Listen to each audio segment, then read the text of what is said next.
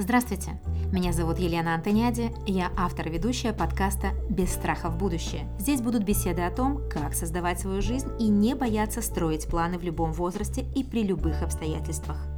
Гостями подкаста станут ученые, врачи, медийные личности, те, кто знает, как жить активно, с радостью и на что потратить годы зрелой жизни. Будем беседовать и с молодыми людьми с поразительной судьбой и интересной философией. Давайте мечтать, планировать и строить свое будущее без страха. Видеоверсию подкаста «Без страха в будущее» смотрите на YouTube. До встречи!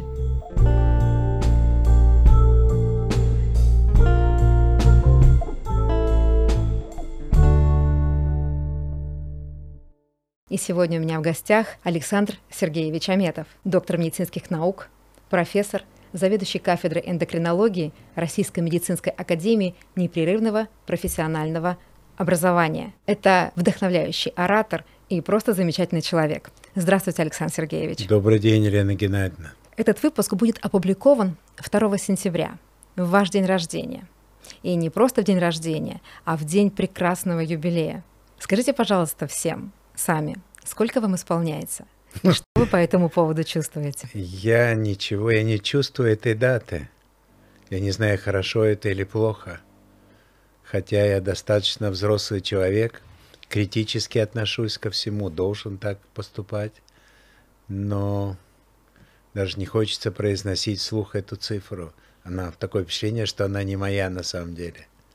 Да, но мне, как это не печально, да, исполняется 80 лет, родился 2 сентября 41 года. В прошлом году, ну, год всего, да, мне позвонила моя дочка, которая на нас считает, она папина дочка, мы дружим. Она говорит, папа, где будем отмечать твой день рождения? Я говорю, знаешь, дочуня, ты приезжай на теннисный корт. У нас там турнир, э, а потом там ребята пожарят шашлыки, выпьем шампанское. И вот, на, вот это, говорит, я не чувствую это. Хотя многие люди, они ходят, показывают на меня пальцем, но я не обращаю на это внимания. Для меня это абсолютно, я не чувствую по, вот этой цифры, она не моя. А насколько вы себя ощущаете? Я никогда об этом, в принципе, не думаю. Я на самом деле, ну, строю какие-то планы. Для меня главное реализовать эти планы. Главное знаете, вот это такое чувство, чтобы мечтать, планировать и обязательно реализовать, потому что мечты без реализации, они не имеют никакого большого смысла. И я много раз какие-то задумывал проекты, которые казались моим коллегам, моему окружению, даже моей семье вообще нереальными. Но проходило какое-то время, и они видели, что да, это случилось. В этом смысле, наверное, можно сказать, что в какой-то степени мне везет. Время – это роскошь? Время на самом деле это роскошь. Роскошь, которой надо уметь каким-то образом распорядиться. Но это не означает, что ты должен, вот знаете, только в режиме жесткого тайминга. Это очень такое непростая история распределить его, распределить, оставить на себя, на свои положительные эмоции, оставить на работу, на своих коллег, на тех, кто вместе с тобой, кто тебе доверяет, кто с тобой многие годы работает, на свою семью. Это все на спорт для меня это очень важная составляющая, активность спортивная. Фактически она со мной всю жизнь, наверное, с какого-нибудь пятилетнего возраста. Я довольно часто вижу дискриминацию людей по возрастному принципу. Примеру, одна современная реклама гласит «Настоящие мечты детские». Я не согласна. Что вы скажете? На самом деле я, наверное, тоже с этим не соглашусь, потому что я иногда просыпаюсь утром и думаю, а сколько, как долго мне вот это все будет интересно? Абсолютно интересно. Новые вещи, которые ну, допустим, там 3, 4, 5 лет тому назад мне бы никогда не пришли в голову.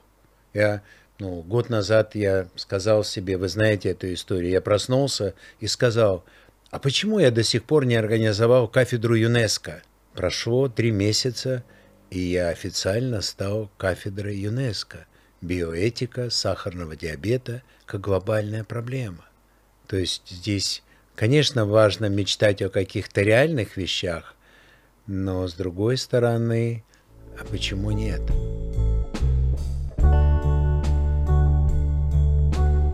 Вы родились в самом начале войны в эпическом городе Сталинград. Как это повлияло на вас и вашу семью? Ну, я даже не знаю, как я родился в семье военнослужащих. Вот, мы постоянно куда-то перемещались. Из Сталинграда мы переезжали там, в Новокузнецк, в Балашов, Тбилиси.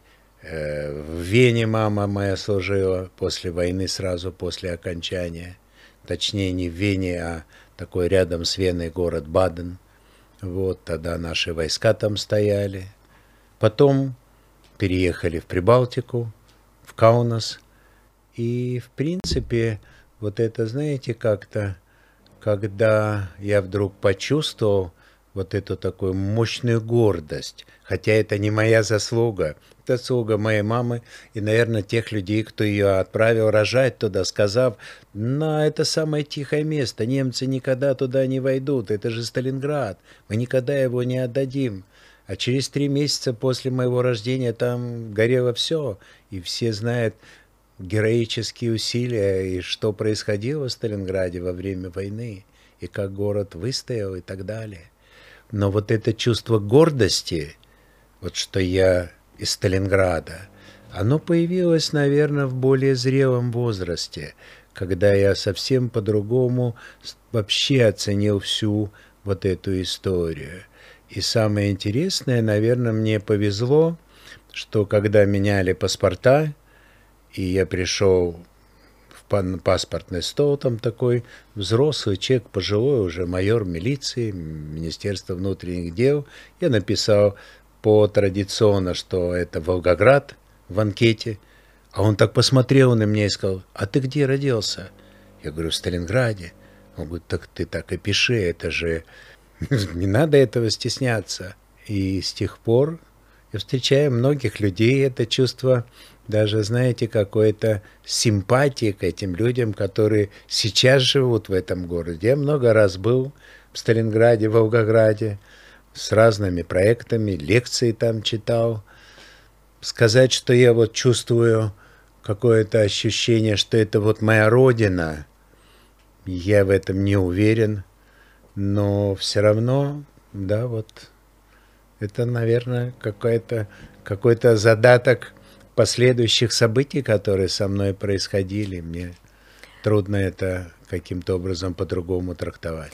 Ну, то, что вы говорите, что вы родились, и уже через три месяца там все полыхало, вот на мой... Меня переплавляли, тогда были не нынешние чемоданы типа Samsonite, да, такая картонный, деревянный, я не знаю, чемодан, и меня бойцы переплавляли через горящую Волгу, да, мы оттуда таким образом уезжали. Александр Сергеевич, у вас были в жизни моменты, когда вы в чем-то резко выходили на новый уровень? Неким образом это был ваш личный квантовый скачок? Ну, были такие моменты. Мне трудно даже сказать, что было таким основным стимулом, но, наверное, один из первых моментов, когда я почувствовал, что да, я много могу сделать, это тогда, когда я защитил докторскую, будучи самым молодым доктором наук у нас в институте. Я защитил докторскую, мне не было 40 лет.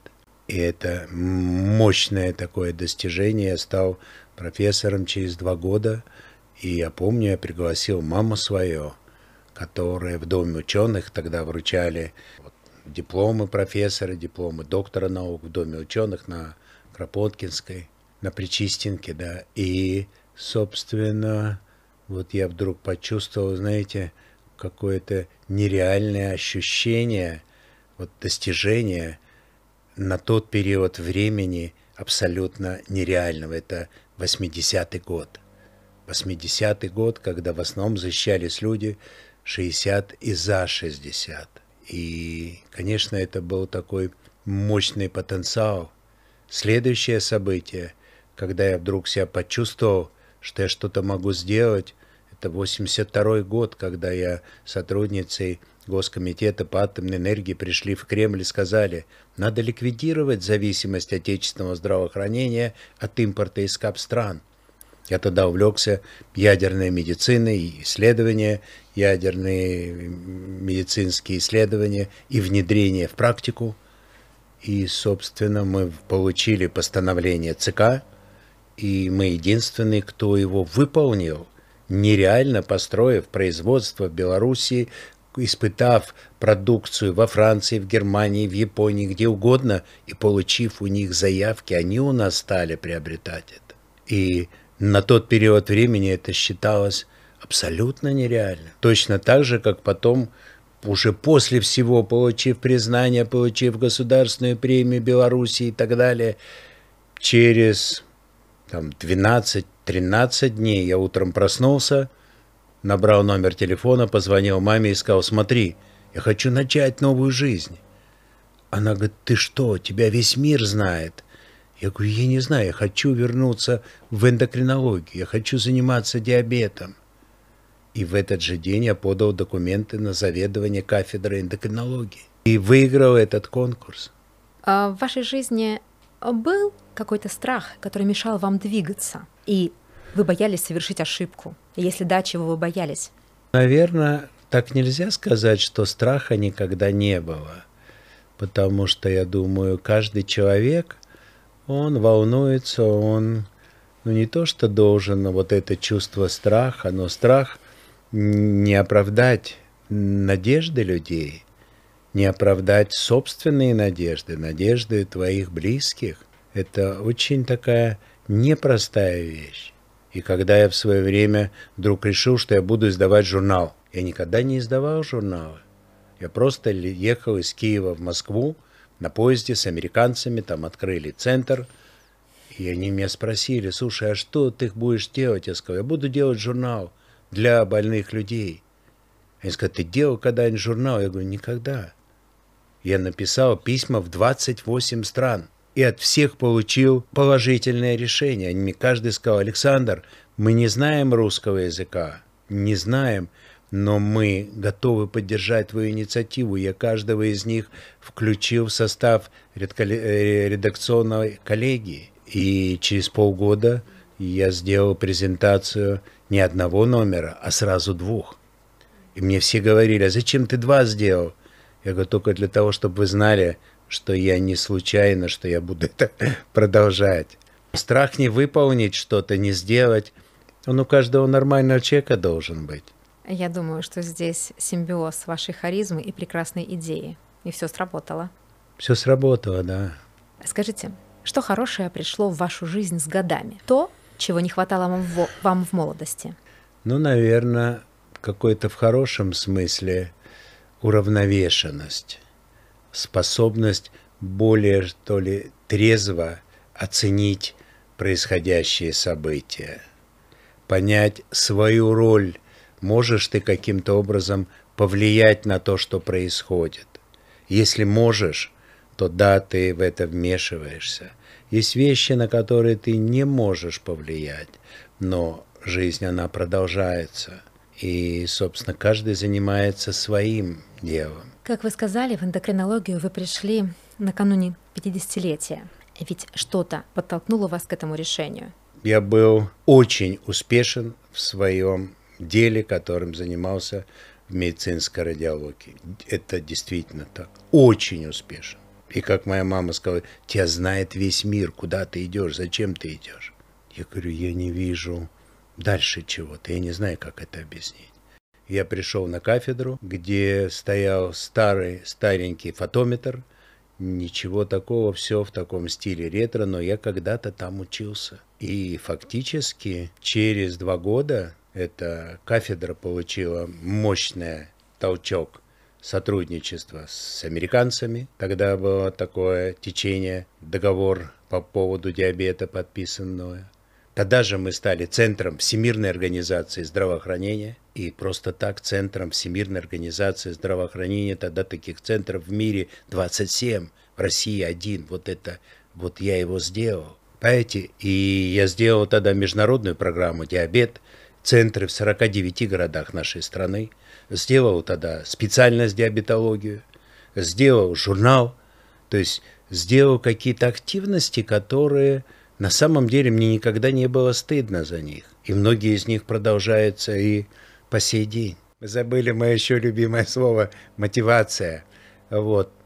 Что меня мотивировало? Какие-то амбиции, да, но они реально, и все, кто был со мной, кто доверился, вошел в мою команду, я думаю, они никогда не пожалели. Ну, судя по всему, импульсивные решения в жизни возможны. Есть импульс, какой-то заряд, Конечно. И этого не нужно бояться. И этого не нужно никогда бояться. Единственное, здесь такой момент, что никто за вас, никто ничего никогда не сделает.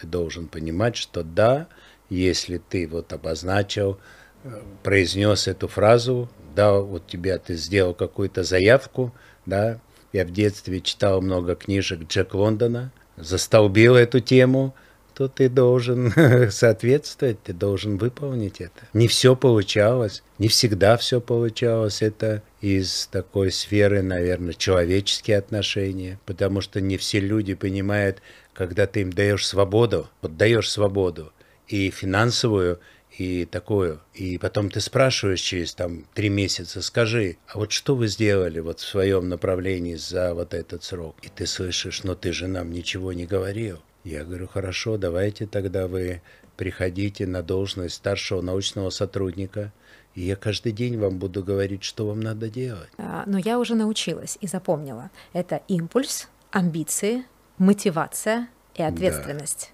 Да, ответственность.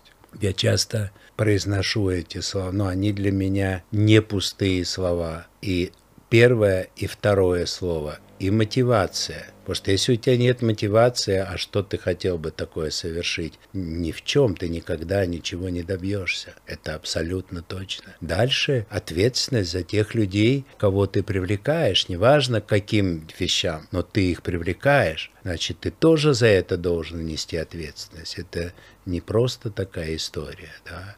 А многие из нас строят планы на 5 10 лет вперед. Могли ли вы тогда, когда вам было 50 и вы принимали это решение, предположить, что это будет большое дело вашей жизни, и кем вы станете в 80, известным, уважаемым Я... эндокринологом не только в стране, но и в мире? Если честно, то никогда об этом не думал, и это какой-то волей случая. Вот это, знаете, я не знаю, как это происходит, кто направляет к нам каких-то людей, на основании чего происходят какие-то контакты между нами. Но я никогда не думал, что вот это все то, что я сделал в диабетологии, и продолжаю делать, и мне это интересно, э, что со мной это все случится. А сейчас можете сказать о том, что планы надо строить надолго, всерьез? Я думаю, что планы надо строить обязательно, и я их тоже строю. Я никогда не стою на месте. Планы э, просто бывает, знаете как, вот должно прийти какое-то время для реализации. И самое важное – почувствовать, вот почувствовать этот момент, что вот да, сейчас это тот момент, когда ты должен их реализовать.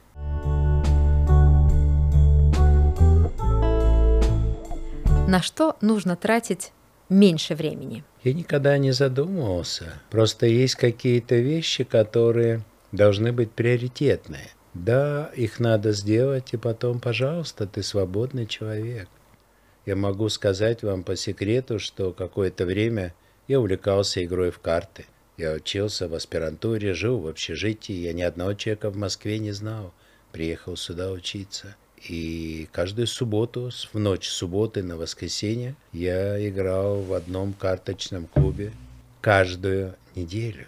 И никогда об этом еще не пожалел. Это тоже хорошее общение. Да, это интересное общение. Вот. Плюс у тебя есть мотивация, что ты хочешь выиграть, ты не можешь проиграть, получая стипендию 80 рублей 50 копеек и так далее. Но тут я не вижу ничего такого. Кстати, это моя мама, которая, я еще учился в институте, сказала, знаешь, сын, мужчина должен уметь все. Я говорю, ну, например, говорит, пойди научись играть в карты. И я был поражен. А, нет, обычно родители, ну точно не направляют тебя научиться играть в карты. Она говорит, это хорошая развивающая игра. По крайней мере, не попадешь в какую-то ситуацию, чтобы про проиграться и, и дальше все последствия за этим. А вы сейчас даете советы своей дочери? Вы знаете, думаю, что нет. Думаю, что нет, потому что, ну, во-первых, она уже взрослый человек раз. Второе, я никогда, я не сторонник навязывать свое мнение. Вот просто, если меня кто-то спросит, или она пришла и сказала, смотри, я хочу с тобой посоветоваться, я, конечно, это сделаю. А так, чтобы, вот, знаете, собрать молодежь и там нравоучение им читать, это, это не моя. Как говорится, личным примером, да. А вот так ты там это не так делаешь или еще чего-нибудь, или не с тем встречаешься. Нет. Она пришла, говорит, папа, я хочу там с парнем дружить с одним. Серьезно. Я хочу, чтобы ты с ним познакомился. Я говорю, ну а что ты хотела бы? Ну, пригласи нас на ужин, там, на обед, ну, в общем, пообщаться. А я ей когда-то сказал, что вот когда человек жмет руку, особенно мужчина, ты видишь уже, ты можешь про него многое сказать. Потом, когда он жмет руку и смотрит тебе в глаза, это тоже очень важно. И она мне потом говорит, ну как он жмет тебе руку? Я говорю, нормально. Ну, в общем, это такая, знаете, нет, нет, это не должно быть чем-то таким. Вот я тут старше, у меня такой опыт, и ты должна меня слушать. Нет, нет такой необходимости. Александр Сергеевич, вы производите впечатление счастливого человека. Это так? Я думаю, что больше да. А назовите тогда три привычки счастливого человека. Привычки? Да, три привычки. Даже не знаю, у меня так, есть ли у меня такие привычки. Угу. Ну, а как быть счастливым? Не знаю, счастье, я думаю, это когда идет реализация твоих каких-то желаний, твоих желаний, твоих планов. Когда ты это тоже такой баланс, ты же находишься не в вакууме, ты находишься среди людей. И нет такого, чтобы все стопроцентно соответствовали тому, что от них, ты от них ждешь. У меня много учеников, они двигаются по жизни с разной скоростью, но у меня, наверное, самое большое количество учеников из того, что я знаю, эта цифра, она даже, мне неудобно ее произносить, она пугает людей, как это вдруг у меня получилось. У меня 139 учеников, которые защитили диссертации, кандидатские, докторские. Я ими горжусь. Но это такое, знаете, есть какие-то люди, которые сделали работу и бросили ее посередине. Или что-то пообещали, не выполнили. И для меня это очень, как сказать, я очень разочаровываюсь. Я, меня, я к этому чувствителен, потому что я всегда стараюсь, если я сказал, я пообещал – я буду это делать. Самое сложное – это не пообещать того, чего ты или не можешь, или не хотел бы делать. Ну. Вот когда вы учеников отправляете в большую жизнь, вы даете им совет. Если бы его можно было дать только один, какой бы он был, как бы он звучал? Не знаю, быть свободными людьми, здоровыми и свободными. А Знаете, это тут мне какой-то, наверное, я странный учитель Просто я никогда не хочу навязывать свое мнение кому-то. Я как бы считаю, что да, я являюсь таким нормальным примером современного человека, разбирающегося в современной музыке. Я могу выйти там и петь в караоке, я могу петь в каком-то ресторане, там, если там есть эта возможность, да, и я тоже не буду стесняться и многие люди это знают. Просто человек должен быть, ну, не изображать из себя того, кем он не является. И если тебе это комфортно, приятно, я выйду и буду танцевать с молодежью, и они вначале откроют такие шары. А для меня это абсолютно естественный процесс. Знаете, это не должно быть чем-то таким, ну, тяжелым. Ты не должен из себя изображать профессора, ты просто должен быть нормальным человеком, да, и ничего другого. Благодарю. А, явно вы по жизни принимаете правильные решения, и их много. Когда вам нужно сделать правильный, именно правильный выбор, какими принципами или одним принципом вы руководствуетесь? Это очень сложно. Сложно. Тут одного чего-то нет. Тут и интуиция, тут и понимание, знаете, есть такая ориентация в пространстве, во времени. Тут очень много каких-то моментов, которые нужно учитывать. Но, наверное, сейчас уже больше играет какой-то мой опыт жизненный. Вот в принятии решения и планировании чего-то, того, что ты правда можешь выполнить. И мои коллеги, и мое окружение, они знают, что я никогда не произнесу каких-то слов. Вот я хочу сделать вот это, которые не будут под собой иметь дальше ближайших э, реальных шагов.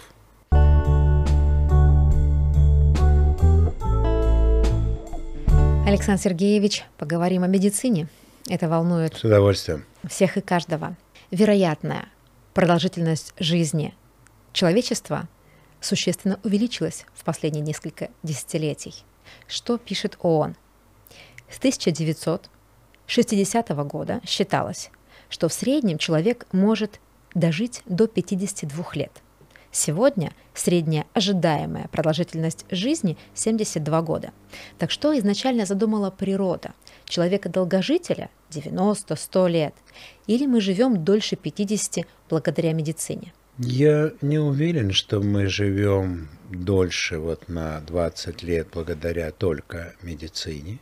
Но я думаю, что, во-первых, появилось и желание жить дольше – появилось понимание, э, вот то, чего не очень было раньше, даже э, ну, такого раскручивания этой мысли, здоровый образ жизни. Хотя, в принципе, я иногда, читая лекции, показываю парад физкультурников в 1939 году до войны. Как идут наши девчонки и наши ребята. Как они выглядят какие у них лица, какие у них глаза, какая у них кожа, вот, какие у них фигуры и мужские, и женские. Это такой идет здоровая нация. Здесь за счет чего произошло это увеличение, сказать на самом деле трудно. Но принципиально вот последние несколько лет, наверное, пять лет, пять лет в медицине произошли такие кардинальные изменения кардинальные изменения, и для себя я сформулировал это, что вот знаете, как, как будто это большой такой корабль, на котором мы плывем, он уже изменил свой курс, но мы еще это не почувствовали. Мы еще живем прежними какими-то, э, прежним пониманием, а уже появились абсолютно новые возможности, которые реально могут изменить продолжительность жизни но продолжительность жизни ради того, чтобы кто-то отчитался там перед кем-то, не стоит того. Потому что продолжительность жизни, она должна обязательно корреспондировать с качеством жизни. Качеством жизни. И это тоже принципиально важно. Третья характеристика. Да, целый ряд известных современных медицинских услуг, но здесь э, еще важное слово – доступность этих услуг. Доступность мне нравится на английском affordability, доступность для членов общества. Это непростая история, не для отдельных избранных людей. И это тоже такой важный момент. Но я думаю, что в ближайшее время этот, так скажем, предел, этот потолок увеличения продолжительности жизни – он будет только нарастать, будет увеличиваться. Вот я, я оптимист. Вот я как раз хотела спросить, какой потенциал долголетия можно еще раскрыть? Или ученые и врачи уже исчерпали свои хитрости по а, Я продлению? думаю, что нет. Я думаю, что не исчерпали. И смотрите, сейчас очень много усилий идет по пути и персонализации оказания помощи. Здесь очень большие успехи сделала генетика, молекулярно-генетические исследования. И другое дело, насколько мы сможем, так, так скажем, глобально внедрить это все не на отдельном каком-то узком пространстве, а для масштабах вы же ставите вопросы глобально, человечества. Насколько это будет доступно, ну, посмотрим. С появлением антибиотиков человек почти перестал умирать от инфекционных заболеваний. Но сейчас бушует пандемия, эпидемия диабета, ожирения, ВИЧ. Как думаете, мы их победим? На самом деле, это я опять вернусь к своим лекциям. Я про диабет всегда говорю. Мы выигрываем отдельные сражения, глобально проигрывая войну против тяжелого, хронического, неизлечимого заболевания. Вариантов нет, что мы будем э, найдем способы излечивать это заболевание.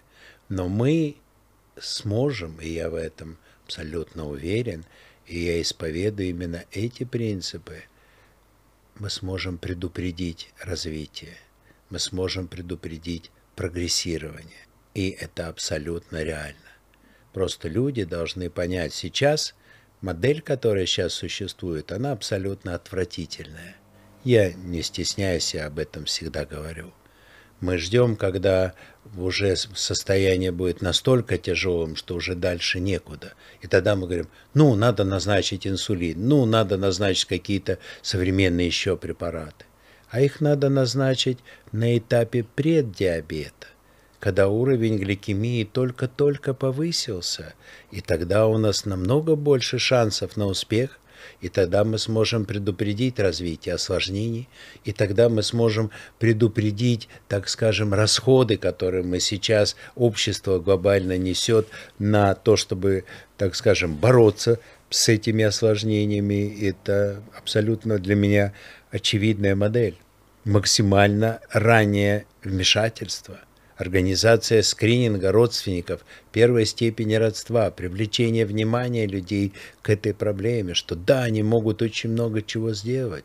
То же самое касается избыточной массы тела, ожирения. Почему сейчас, и вы знаете, мы с вами проводили великолепный конгресс по ожирению, и я читал лекцию «Метаболически здоровое и метаболически нездоровое ожирение». Это две разных группы пациентов которые, так скажем, события с ними должны развиваться по разным сценариям. Это разные финансовые подходы, научные и так далее, и так далее. Но мы должны в данном случае отойти от традиционных, измерить массу тела в килограммах, и если ты там похудел на 2-3 килограмма, расценивать как какой-то невероятный успех. Это история не про килограммы, не про сантиметры, а это история, что каждая жировая клетка, и вы от меня слышали эту фразу, производит и выделяет, секретирует более 600 биологически активных веществ. Она зачем-то это делает. Значит, мы должны дальше учиться. Учиться и научиться, так скажем, управлять метаболизмом жира. Эта модель точно так же, как управлять сахарным диабетом. Слово управление, менеджмент, не лечение. У меня никто в клинике не произносит лечить диабет. Управлять тяжелым хроническим заболеванием. На сегодняшний день это только это. Я произнесу, скорее всего, банальность, но мне очень жаль, что вы сказали, что сахарный диабет мы не сможем совсем победить. Ну, я думаю, вот я могу вам сказать, так мне повезло, что я вхожу в список таких экспертов и участвую в разного рода совещаниях. И вот было одно совещание в 96-м, 98-м году. И оно было, происходило в Америке. К нам приехали люди, которые занимаются фундаментальными исследованиями. Это абсолютно другие люди, говорящие на не, не совсем понятном языке. И потом нас спросили, скажите, а вот через 50 лет мы сможем вылечить диабет? Это 2048 год. И все люди, кто были там со всего мира, все ответили, нет. Но мы обязаны предупредить развитие. Допустим, развитие сахарного диабета первого типа, инсулинзависимого – там подход, который разрабатывается сейчас, это точно такой подход, как когда-то человечество боролось с оспой. Мы же победили оспу, но мы не научились ее вылечивать, а мы научились ее предупреждать ее развитие и распространение. Сахарный диабет – это такая мягко подступающая коварная болезнь. От нее многие отмахиваются, даже если чувствуют и видят, что совсем немного повышается сахар. Для меня это не праздные слова. Мой отец очень много отмахивался от сахарного диабета, не веря в то, что это будет проблемой. Это стало глобальной проблемой, и именно от этой болезни он нас покинул. Это страшные последствия тогда, когда сахарный диабет в последних стадиях. А вот предупреждение, вот как предупредить, что делать, чтобы его не было? Вот смотрите, вот вы сказали такой печальный на самом деле пример из личной жизни. И таких людей очень много. Потому что когда вы произносите слово, смотрите, вот у меня сахар там 7, ну какую-то цифру произносите. Большинство людей, и врачи, и не врачи, они за этой цифрой, они не чувствуют опасности. Они ее не чувствуют, просто эта цифра ни о чем вам не говорит. И человек так устроен. Но он должен знать, это идеология. Это идеология, не боюсь этого слова. Для этого и нужны и дни борьбы с диабетом, и все остальное, что мы с вами делаем чтобы они понимали, что как только глюкоза превысила цифру 6,1 миллимоль на литр, 6,4, допустим, уже начинается не гипергликемия, о которой все говорят, а я всегда скажу глюкоза токсичность, потому что слово токсичность понятно любому человеку с любым образованием, что это реальная опасность. Опасность для жизни, опасность, что у него будет целый ряд осложнений, которые потом никакой доктор не поможет решить. Это об этом мы должны говорить. И все говорят, вот смотрите, преддиабет, преддиабет. Там цифра выше, чем 6,1. А я в последнее время говорю, пред кардиоренально-метаболический синдром, потому что в момент установления диагноза 50% больных уже имеют поздние осложнения. Значит, мы опоздали на 10-15 лет с этими вещами. И я выступал в Госдуме и говорю, пожалуйста, надо принять государственную программу по преддиабету, выявление, скрининг родственников первой степени родства, у кого в семье был диабет, значит, раз в год хотя бы они должны получить новогоднее поздравление и полоску для определения сахара. И это общество в этом заинтересовано, помимо того, что сами люди должны быть в этом заинтересованы. И у меня есть такая фраза, она мне нравится, я не знаю, как мне удалось ее придумать, люди должны захотеть быть здоровыми. Здоровыми, они должны понимать, что это колоссальная опасность. Начинается медленно, из-под незаметно, вы ничего не чувствуете, жизнь продолжается, а в это время происходят такие события, которые потом есть, и я тоже об этом рассказываю в лекциях, так называемая такая точка невозврата – как, знаете, вот развод и девичья фамилия, да, когда развиваются уже структуральные изменения, нарушение структуры органов, клеток, тканей и так далее, и вы уже ничего не можете вернуть обратно. Мы можем вернуть обратно только на самых ранних этапах. Никаких сомнений в этом нет. Какие научные открытия мы ждем, чтобы наша жизнь стала еще качественнее? Трудно сказать, каким мы еще... Я могу только вам сказать, что тех открытий, которые уже сделаны, их более чем достаточно. Другое дело, что мы должны подумать, каким образом мы можем их внедрить. Вот смотрите, в этом году человечество отмечает столетие со дня открытия инсулина. Сто лет. А мы до сих пор, вот вчера было экспертное совещание, и мы спорили, о современных алгоритмах назначения инсулина. И тогда возникает вопрос, а что сто лет вам не хватило, чтобы вот понять, а как вообще в современных режимах, что здесь хорошо, что здесь не так, и почему результаты на самом деле отвратительные? Потому что модель, мы зависим, тут много таких вещей, которые существуют, допустим, какие-то препараты, врач вам их назначил, а дальше какие-то другие люди они, не неся ответственность за ваше здоровье, но они несут ответственность перед государством, чтобы провести тендер, чтобы купить лекарства по какой-то цене, которая бы их устроила. И они покупают совсем другое лекарство. Дальше мы удивляемся, а почему такие результаты? А потому что никто не несет ответственность. Нету этих людей. А ответственность должна быть и со стороны врача, и со стороны пациента. И я исповедую принцип команда, team approach. Вот как мы играем в какой-нибудь, там, я не знаю, баскетбол я играл в детстве, в ручной мяч играл в детстве. И фактически каждый игрок несет ответственность за результат. И врач, он тоже член этой команды.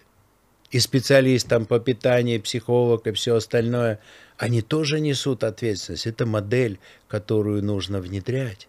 Потому что если никто не несет ответственности, а мы только рассказываем, как все не так, но это всегда будет продолжаться. Александр Сергеевич, позвольте взять два состояния без страха, две группы людей. К примеру, тех, которые не больны сахарным диабетом и, услышав наш рассказ или рассказ кого-то, они хотят жить без страха не заболеть сахарным диабетом. Вот как жить без страха и не заболеть им? Что нужно делать? Ничего же, нормально жить. Нормально жить, и если вы знаете, что у вас в семье нет родственников первой степени родства, которые болели диабетом, вот у вас уже первая составляющая, вы можете особо ничего не печалиться. Раз. Второе. Масса тела. Я не случайно сказал липотоксичность. Потому что это не про килограмм, а то, что вы скажете человеку, смотри, там у тебя лишний пару-тройку килограмм, ни о чем. А это совсем другая история. Он тогда сразу же находится, имея избыточный вес, в группе риска. И вот уже с этого момента начинается вот эта работа. Работа. Когда-то я был на одном конгрессе, Всемирный конгресс в Ванкувере, там выступал один ученый из Финляндии, и он сказал, как вы думаете, сколько часов из 24 мы ведем малоподвижный образ жизни? За физическую активность он засчитал всего 20 минут в сутки. Когда его стали спрашивать, а 20 минут что люди делают в это время, он говорит, ну, сами подумайте, и все. Вот единственное.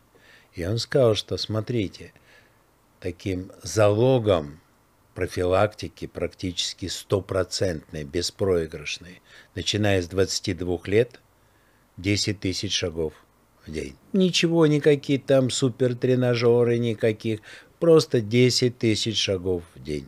Если тебе исполнилось 50, то может быть 10 тысяч тебе тяжеловато, но ты тогда сделай хотя бы 3 тысячи шагов. А сколько вы делаете шагов в день? Я не считаю шаги. Я, у меня был период, когда я э, этим увлекался. Вот, но я в любом случае реально постоянно занимаюсь спортом. Я играю в теннис, и там нет возможности посчитать вот эти шаги, но я постоянно в движении, начиная с пятилетнего возраста. Когда мне мама дала мяч и сказала, смотри, надо дружить со спортом, надо двигаться. С любым. Вот просто, даже простой пример, вот прогулки пешком. Есть такая еще такая, ну, шутка, но в каждой шутке есть доля шутки и правды. Заболел диабетом, купи собаку собаку, ты будешь ее выгуливать, ты обязан ее выгуливать, нет вариантов с ней не, не ходить. И вот ты уже начинаешь, вот ты уже, вот ты в движении, все. А вот те люди, которые заболели диабетом. Вот заболел диабетом, страх. Вот как Заболел жить? диабетом, я понимаю это, заболел диабетом тяжелый, неизлечимый, с тяжелым, неизлечимым заболеванием. Страх, он обязательно присутствует. И я в этом случае, тут есть нюансы. Одно дело, когда в команде у вас есть какие-то люди, которые пациенту скажут добрые слова. Здорово, спасибо им, но этого очень мало. Должны быть специалисты, психологи, потому что здесь речь идет о, так скажем, выработке мотивации на управление хроническим неизлечимым заболеванием. И в этом смысле сейчас есть очень хорошие достижения. Я, допустим, приверженности читаю всегда с удовольствием лекции мониторирования глюкозы. Какие-то люди рассказывают, мониторирование глюкозы, вот там записывают результаты, еще что-то через месяц прийти. Нет. Для меня это реальный масштаб времени. Вот ты сейчас видишь результаты, и ты сейчас можешь изменить дозу препарата, время назначения препарата, меньше еды, посмотреть, что повлияло на этот уровень сахара. И я сравниваю это с навигацией. Так же, как будто вы сели за руль автомобиля, мотоцикла, велосипеда, с чего угодно, самоката. Вы же смотрите на, на все, что вокруг происходит. Здесь то же самое. Это абсолютно беспроигрышная модель. Управление эффективное и безопасное. Имея информацию, сейчас вот эти мониторы передают информацию на твой мобильный, параллельно передают информацию твоему врачу.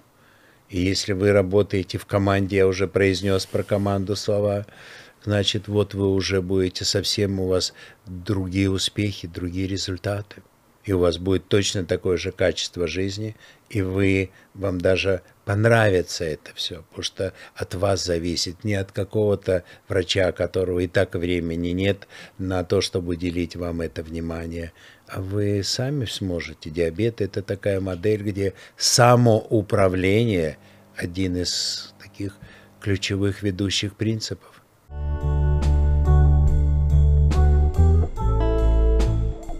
Когда нам 15-30 лет, плюс-минус, несколько лет нас спирает от энергии.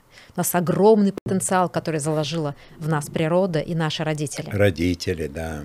Мы эксплуатируем этот потенциал на полную катушку. Мы горим на работе, мы не щадим себя в спорте, мы растрачиваем этот потенциал, и мы делаем это правильно. Или нужно уже в этом возрасте понимать, что необходимо быть живчиком и в 70, в 80, и в 90, как mm. нужно сохранять себя или все-таки пожить в молодом возрасте на полную катушку? Надо в любом возрасте жить на полную катушку. В любом. Потому что вы не можете, так скажем, сказать, смотри, вот до 30 лет, а потом мне все равно. Нет, не все равно. Наступит 30 лет, наступит 40 лет, и вам все равно э, вы захотите того же. Это очень сложно, просто, наверное, тут принципиальный такой момент, даже не знаю, это в любом случае это движение. В любом случае это движение, это спорт, это, так скажем, ключевые моменты. Я когда-то сделал себе подарок, я бросил курить, я курил две пачки сигарет в день. И никто меня не видел без сигарет нигде.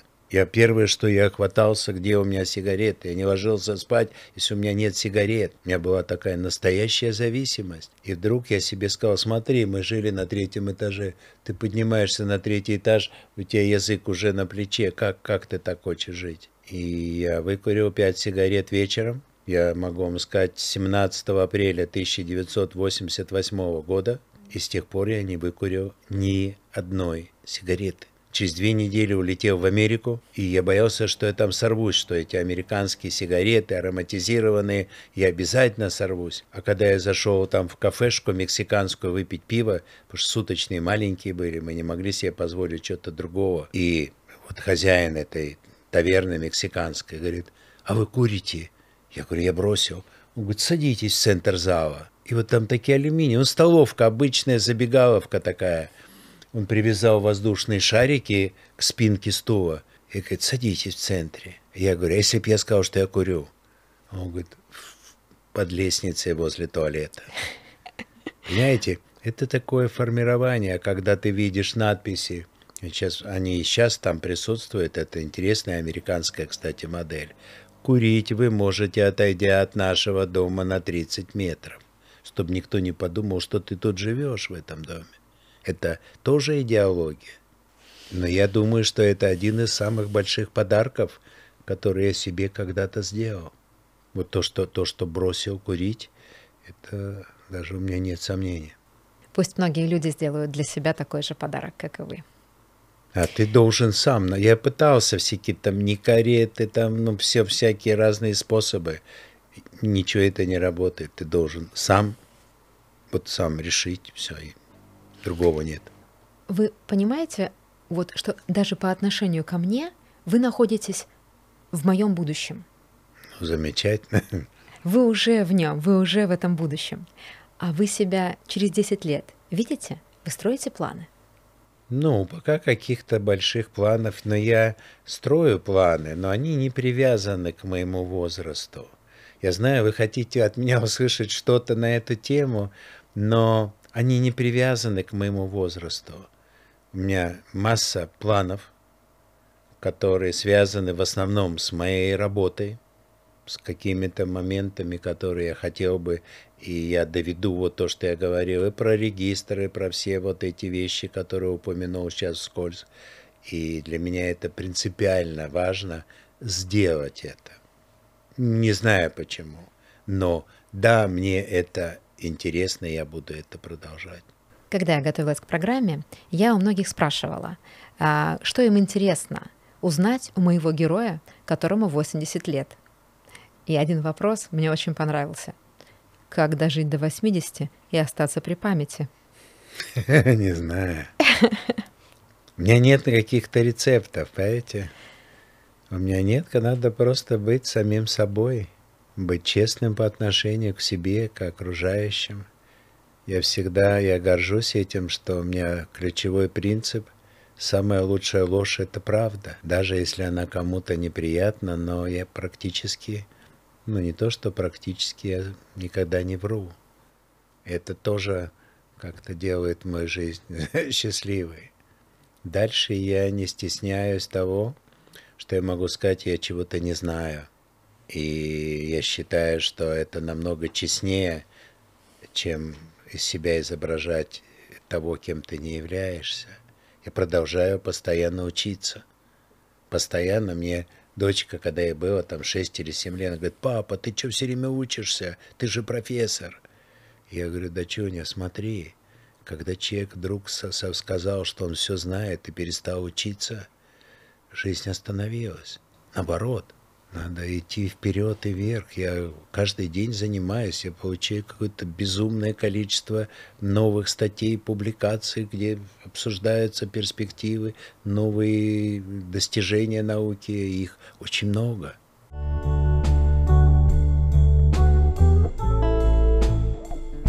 Зачем жить долго?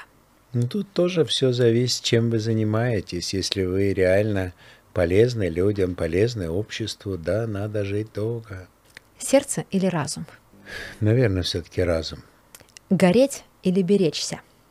Ну, не знаю однозначного ответа.